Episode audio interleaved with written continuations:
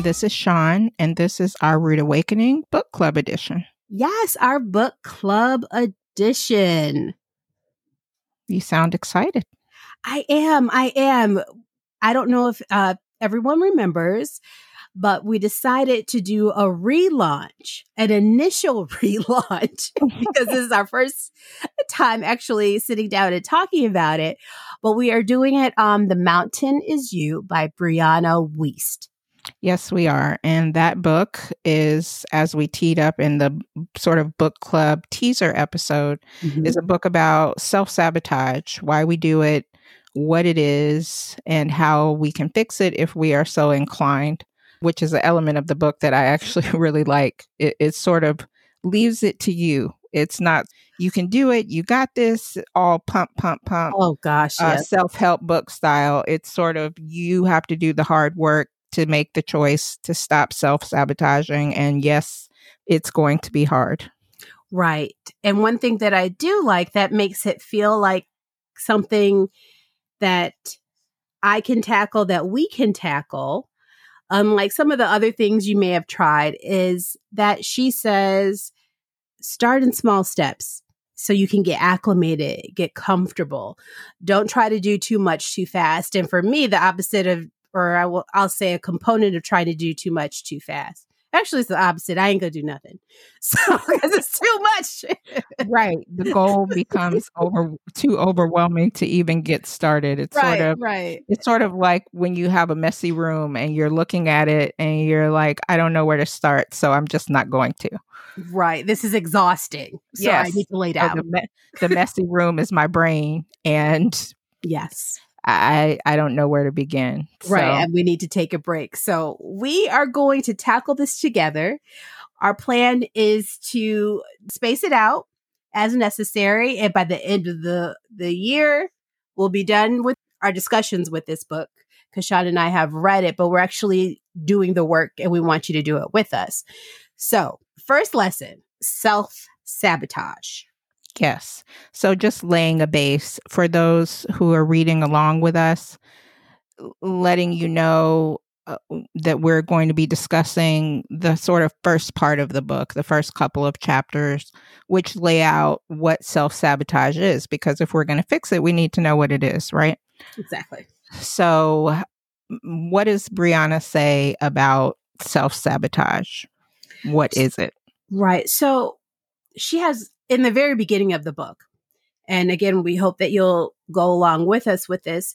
She says that it is a coping mechanism and it's what we use to sort of protect ourselves when we are not meeting our innermost needs or we're, when we're not doing what we know we really want to do.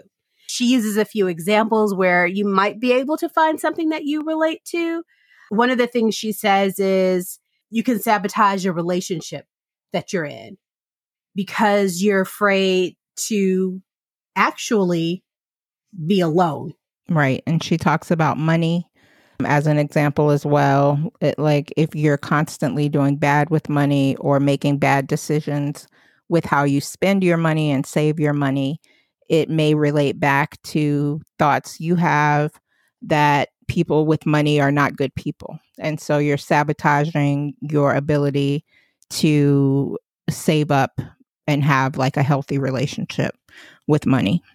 And it's interesting because there's some things that I could relate to, and some things I'm like, mm, no. I never really thought of people who had money being bad. Mm-hmm. I just felt like, oh, that's not for me. That's not something I could ever have. That's not something that is in my future.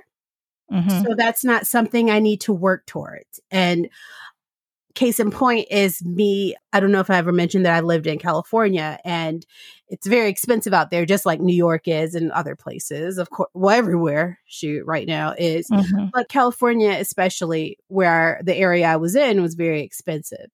And the type of job I had was one of those jobs where it's just for experience you know, it's for experience. You get your feet wet. But in terms of really moving up and making money, I wasn't seeing it. Now there was a little bit of movement up, but like making money, n- not so much. And I felt like I'll never be able to afford a 300 plus thousand dollar home that looks is a ranch style and not that special you know that would be like a fraction of the of the price someplace else even in Georgia. Or it w- I think it was like 400 where I was staying it was a very expensive multi hundred thousand dollar home. And I'm like well I'll never be able to have that. Hmm. um so let's not even think about it. Let's not even focus on that. And not to say that I was trying consciously not to make money but just by me saying I'm never going to have it it wasn't as much of a, a pressing urge Mhm. to get more because I felt like it would it would never happen anyway. Does that make sense? It does. It does. And it sort of relates back to the to the book because she talks about how hard it is to see yourself in circumstances that you don't believe that you could be in. So you'll end up way to push- Yeah. right. You're coping by pushing away things that are inconsistent with your image of yourself. So if you don't think you could ever have that type of life or that type of home or that amount of money, then you'll constantly be doing things to spend it all up Right. because you don't think you're thinking, well, I'm not going to get there anyway. So what's the point of even saving this up? You know, exactly. And it's sort of a way to keep myself within something of a comfort zone because then I'm not disappointed.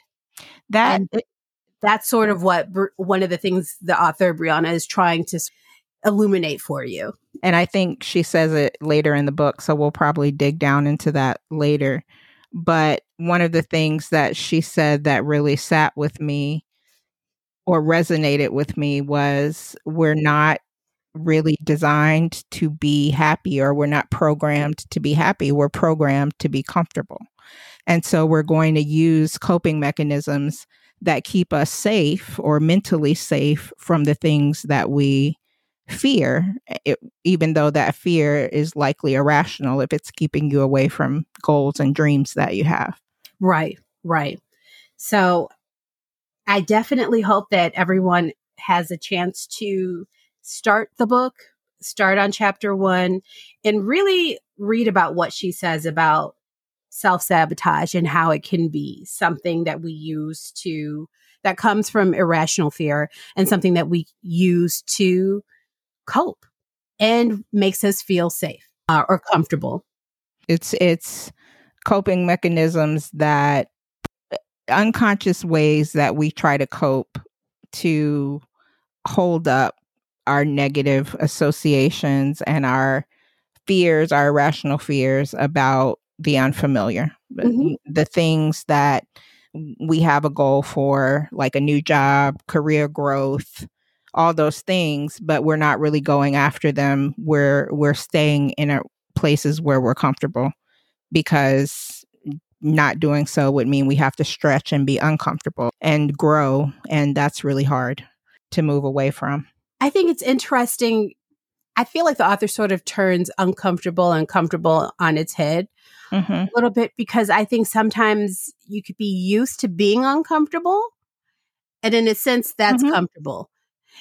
And work, just stay with me here in the sense of how, uh, just going back to like, oh, I don't have enough, or if you're used to like not making enough money or being poor or some, struggling financially. Like sometimes comfort is not good. It- it- Exactly. it- sometimes comfort can just be familiarity. It's Right. It's what we're used to, and living that way can be familiar and feel safe, even if it's wrong. It could be the wrong job, the wrong relationship, the wrong attitude towards money, the wrong attitude towards health and being at a healthy weight or exercising and keeping your body in a good state. It, it the comfort can come from bad habits. right. But the point is it it's familiar to you and and there's safety in that in your mind. Right. And, and doing the work to uproot all that and try to get away from it is really hard. Really hard. So you will do everything you need to do to stay in that comfortable place, even if it means sabotaging yourself or talking yourself out of things. Because it's it it's there's a vulnerability there and you have to take a risk. And believe me, I understand when you put it that way, I understand how I can sabotage myself and why sometimes the positivity mm-hmm. talk or the affirmations, I do believe there's a, a place and time for them. Mm-hmm. Sometimes I've had issues with those because it's like, I don't believe that. Or if it is, you know, hang in there or go for it and do all that, it's like, mm, love yourself. yeah, I'm not, I'm not really You're worth it.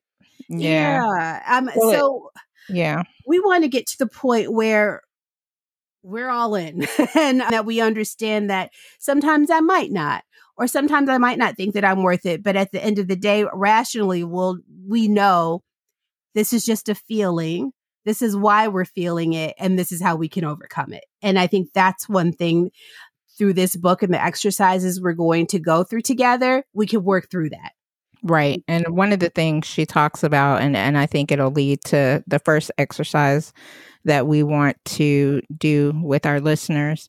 She talks a lot in the in the first couple of chapters about those pre-existing beliefs that we just talked about about questioning those and observing what areas of our life are kind of controlled by pre-existing beliefs even if they're illogical it's just something we grew up knowing and so to get to a place where you can kind of break free of that you have to go kind of identify what those are and question them. Go back to your first concepts of money. Go back to your first concepts of health. Go back to your first concepts of what makes a good relationship right. and realize that those concepts help to form who you are and that it's really hard to break away from that. And so in your life, in in identifying your comfort zone and and figuring out what it is that makes you comfortable, you're kind of pushing away everything that makes you uncomfortable or makes you question those sort of core beliefs, even if they're stupid beliefs. Because we all, like, we've all had the opportunity to watch a movie, watch a TV show, or witness even our friends and family.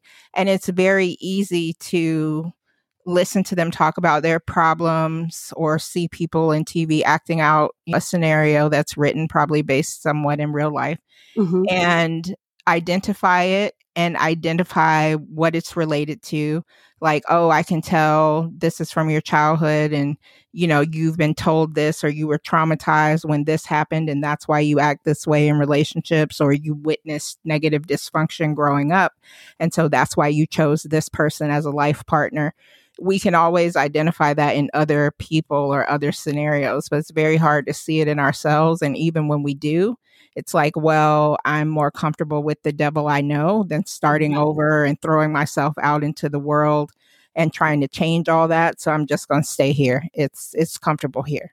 And so part of the work of the book is identifying all those things and then putting them down into uh, I, I don't want to call it the unhappy list, but that's sort of what the what the first exercise is if you want to kind of tee that up with more uh, eloquence than well, calling it the unhappy list. Well, but I think that we should because we are inspired by the book, by her book. And what we were talking about with the affirmations and what you were saying, recognizing things in other people one thing that we have to do, and the reason why, as Sean said, we'll call it the unhappy list, we have to take accountability. And if you want to change, you have to be honest with yourself. And one thing that the author mentioned is generally most people change when they hit rock bottom. And what does rock bottom mean? Mm. When she said it's a feeling that you never want to feel again, I was like, wow, you're right. like yeah. that makes sense what rock bottom is. Right. So instead of just saying that I love myself and that I'm worth it, one thing that the that Brianna says is the greatest act that you can do to show that you love yourself is to no longer accept the life that you're unhappy with. So that's why we're doing this unhappy list. And in the list, take out pen and paper. I use pencil. Take out your phone. And they have notes, I believe, notes app or something like that. Mhm. Or, Yep. You know, whatever. Y'all know what y'all need to do. Yeah, whatever you use to make lists. But the thing is, you have to do it. It's not just in your head. Right. You actually have to. You need to see it. You need to see it somewhere written. Exactly. So we're just going to call it writing. You have to write it, type whatever. You have to write it down. And one of the things that she says is write down everything, every single problem you face. Yeah. And she wants you to be very specific.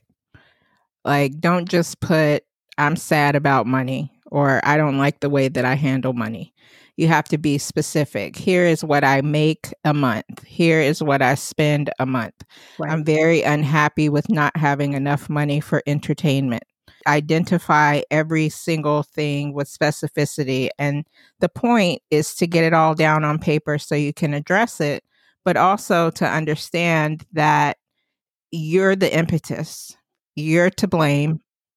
You, the issues that you have are because of the habits that you have, what, no matter where they come from. Mm, she acknowledges, like I said, that a lot of that is built in your childhood, your beliefs that you've gained throughout your life.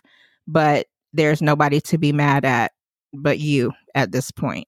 And, And so by- she, go ahead. Oh, by the same token, you're the one that can change it. Right. Ex- exactly. So So- you doing the list is for you to identify what you are unhappy about and what you can do to change it. You have to just kind of get out of denial and be clear about everything that's wrong in your life and everything that you would like to change and stop blaming outside factors, blaming others. Just focus on you and what you can do to change your life for the better. Right. So, and we're going to get to all of that. So, first lesson or first uh homework instruction. It's been so long, I don't even know what to call it anymore. First thing y- y'all are supposed to do, okay? So, get out that piece of paper. As Sean said, write down if it's finances, write down every bill, every debt that you have, but also write down every bit of income that you have as well. If, Mhm. if your issues are financial, if your issues are uh, relationships, write down the the people that you are having issues with, even if it's yourself. But if it's a partner, if it's a parent, if it's a friend, write down these things. Like we are really going to do an inventory because there's so many. Sometimes it's like I don't know where to start, or I'm I'm having trouble with this, and then there's that. I don't know if you've ever felt bad, and then it feels like you think of everything that's negative when you're Mhm. feeling bad. Well, that's this is what we want you to do. Actually, Yeah. write it all down. If there's a problem with your image, uh, how you feel about yourself, write down exactly what it is you don't like about yourself. So it's going to get uncomfortable. Is it physical? Very. Is it right? Is it mental? Like, and Sean and I are doing this too. Every single thing that you don't like about yourself, about your situation, we just want you to do a full inventory, top to bottom, a 360 all the way around. I understand what 360 is. You're going back to the beginning. Mhm. That's what we're doing. We're going all the way around. And we just want you to start there because we have to start at a place of honesty. And if you can write down even the things that you don't like or that you don't really want to admit that you're unhappy with, that's where that honesty comes from.